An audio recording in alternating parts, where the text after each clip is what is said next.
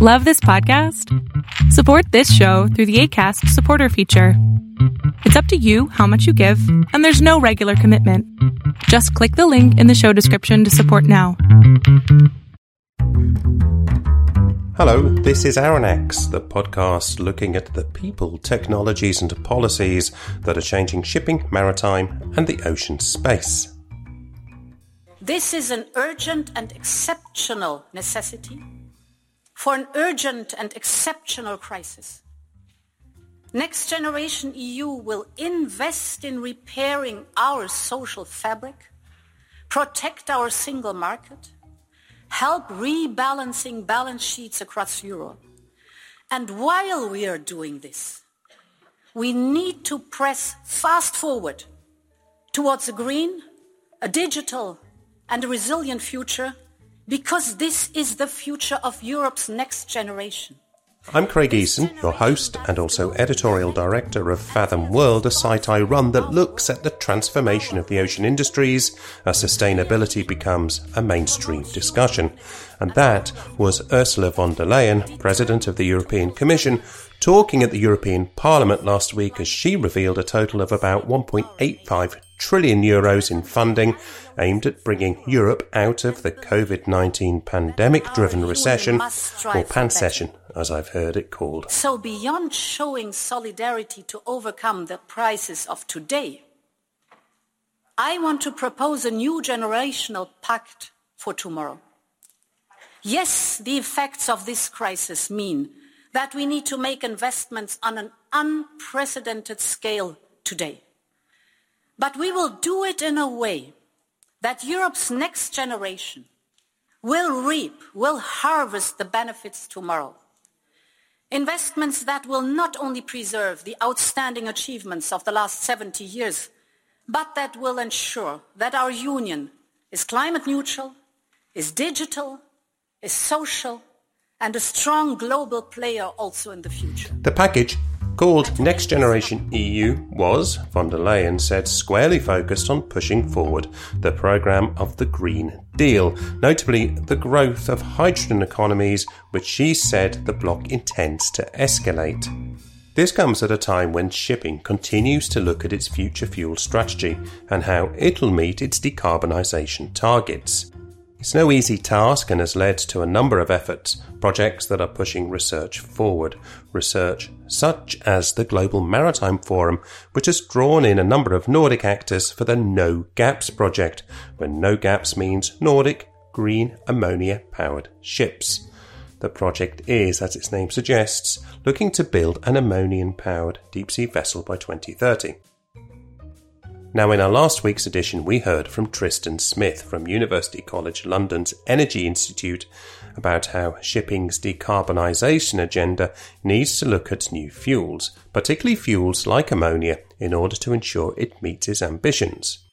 The cost of this transition is likely to be about 1.2 trillion US dollars, but most of this will be spent in the creation of fuel supply chains, regardless of which fuel is actually yes, chosen. You know, if we know we've got an absolute target of 50% reduction minimum in 2050, the thing that has really helped us to break that down into a nearer term objective is that that means you need to start building zero emission ships from about 2030.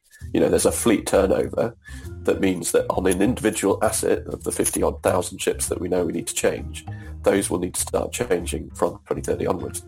And this is the equivalent of that, but just in financial terms. And also last week, I mentioned that a lobby group, SEA-LNG, an organisation set up to promote LNG as a marine fuel, has been objecting to a set of criteria, draft criteria, from the Climate Bond Initiative that aims to give investors, such as pension funds and insurance companies, guidance on how to define green bonds. Green and specifically climate bonds are being promoted by the CBI as low risk, the premise being that a bond issued with awareness of climate risks is a better long term investment. And that is what modern investors are looking for, according to the CBI. Now, Tristan Smith was one of the lead experts when CBI was developing this criteria for low carbon shipping, and I got the chance to ask why the criteria deliberately excludes LNG carriers and VLCCs. It's standard practice in climate bonds criteria. So they've they've done other criteria in other sectors, and they have ruled out financing of fossil infrastructure, whether that's supply chain production. Um, it doesn't matter if it's part of this of the fossil fuel system. They think uh, that shouldn't be included, um, primarily because of the risk to the investor. So, so the, the logic that they follow and that we follow in a lot of our work is we have a temperature goal. The temperature goal gives you a pathway, and that pathway tells you of very rapid demand reduction across all types of fossil fuel, um, coal, oil, and gas. And if you have that rapid reduction, um, and you already have an existing amount of infrastructure and and um, fleet, in our case in the shipping industry, then basically you have a forecast of, of rapid demand contraction. And so financing new supply in that environment is a, is a major financial risk. And we, we know that from all the work that Climate Brief and others have done, Carbon Tracker, to say basically we're going to have to write down a lot of fossil fuel assets today. And if you know you have to write them down today, then certainly putting more money in that direction um, with a with that objective and aligned to that logic of temperature goal to, to scenario um, doesn't make any sense.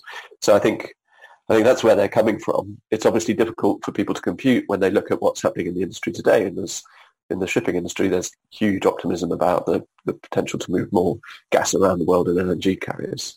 Um, but that's that's because we aren't aligned in the policy space with uh, with the temperature goals. We know that we've got governments who are still um, heading down pathways, and when we add all of those pathways together, we have a much higher temperature rise than the than the Paris Agreement. So, so that's that's the very difficult dynamic that we're in at the moment. You can look at things on the ground and say, well, you know, I can only see demand growth, but but as soon as you take a an assumption that we're going to ultimately get onto that pathway, that isn't going to be something that lasts for very long. That was Tristan Smith from the UCL's Energy Institute. And as I'd said earlier, this decision to exclude ships that transport liquid natural gas had upset SEA-LNG, the lobby group made up of shipping companies and technology firms promoting ships that are fueled by LNG. Now, I finally got a chance to talk to Peter Keller, chairman of SEA-LNG, about the open letter the group sent to CBI and why they felt the need to join the debate on behalf of LNG carriers. Now, while he did not directly address the issue of LNG carriers at first, he did say he was concerned about the general lack of awareness that the alternative fuels being discussed as shipping's future solutions are certainly not available yet. The whole issue of future fuels and uh, alternative, more environmentally fuel, uh, friendly fuels going forward is is not a simple, singular topic. And we certainly feel at SEA-LNG that to be prescriptive to a specific solution that hasn't even really been tested is arguably 10 years away uh, is just inappropriate. We continue to have, as an industry, issues with air quality, which is the reason IMO 2020 was enacted, and certainly the whole issue of decarbonizing shipping in the future. But we need to remember that both of these issues are still with us. We still have, uh, especially in, in these days of the pandemic, a lot of attention on world health and certainly a lot of attention on decarbonization uh, going forward. As such, we need to look at all of our options and we need to look at what is possible. We need to work in the realm of, of, of what is, is really possible and practical. And one of the things that we believe that's possible and practical, uh, because it is happening, uh, perhaps not as quickly as we would like, but it is happening, and that is the move to LNG as a as a very viable marine fuel that certainly helps solve the air quality issues and starts to move us in the right direction uh, in the in the area of uh, decarbonization. Peter Keller went on to repeat that shipping needs to be given the option to try different pathways, particularly ones which may become available sooner than hydrogen or ammonia, and that LNG has a good track record from both a safety point of view, which it has, and from an emissions perspective. LNG was, of course, introduced as a marine fuel mostly to curb the emissions of nitrous oxides and sulfur dioxide, but I wanted to know more about the need for SEA-LNG to get involved in the climate bond criteria when the criteria does not exclude LNG fueled ships, so long as those vessels are also set to undergo emissions reduction mechanisms during the tenor of the bond agreement that covers those vessels. Uh, by by our reading, uh, we see that uh, their policy so far is is very prescriptive to ammonia, and uh, we just think that's wrong. It's way too early in this whole process to say that a fuel that admittedly is going to take at least another 10 years to even be into a test phase uh, is, is an appropriate way to deal with all of the environmental initiatives we have going forward. Uh, to, to spend another 10 years basically doing nothing, waiting for this magic elixir to come forward, uh, we just don't believe uh, makes sense. And, and the world has a lot of other things that they can do right now. We see short sea initiatives that are, that, that are moving to different types of alternative fuels. But in the deep sea initiative, the only thing that will really uh, that, that, that's really available right now would appear to be LNG, and with a pathway forward, we can start to reach the uh, uh, the, the, the issues that, that the IMO and others are looking at for 2030 and 2050. So it, it, it just goes back to to the issue of of you, you can't you, you can't define a solution that is 10 years out and hasn't even been tested in, in any kind of a real environment. And, and we just we just don't agree with that uh, that position, and and respectfully would hope uh, that the uh, that the climate bonds initiative uh, would be a little more open in terms of the various alternatives that may be out there. Uh, there there may well be alternatives coming forward in the next ten or twenty or thirty years uh, that are going to be absolutely different from everything we think about today. And that's the, that's what happens with technology.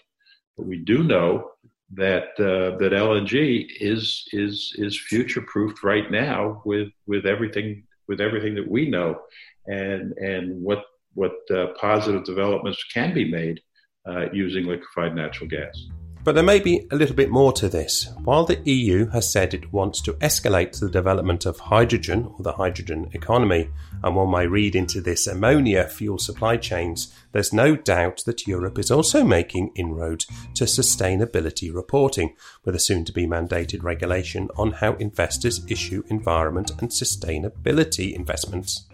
Last week, Sean Bond, CEO of the Climate Bonds Initiative, told me that CBI's investment criteria, in other words, what investors can call a climate bond, has been the starting point for the taxonomy that is the foundation of the European regulation. The creation of criteria for low carbon shipping, based on designated degrees of a vessel's carbon footprint during the period of the loan, could be included into a European taxonomy. And let's not forget that von der Leyen has a keen interest in bringing shipping into an emissions trading scheme at some point. One feels the political long game is being played out in various corners of the decarbonisation debate as industry regulators and technology firms work out their positions for both the near and the more long term future. Now it's time for our update from Nick Chubb at Thetius about some of the technology developments in the shipping space over the last week. Thanks, Craig. First off this week, congratulations need to go to UK-based ship tech startup ETEU. They closed their seed funding round of up to £150,000 yesterday. The blockchain-based trade platform is aimed at enabling paperless trade and automating digital trade document drafting and sharing for small and medium enterprises.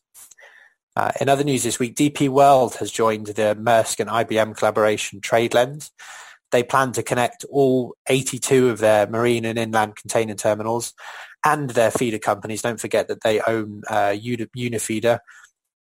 Uh, they they handled 71.2 million TEU uh, last year, uh, and are uh, one of the first seriously major port players um, to sign up to the platform. I, have been quite critical of TradeLens uh, in the past um, and, and had always assumed that they would struggle to, to get to, to a level of critical mass. That said, um, they seem to be doing a good job, so I'm, I'm eating my words. And lastly, this week, Silversea Cruises has completed uh, a pretty interesting set of remote sea trials.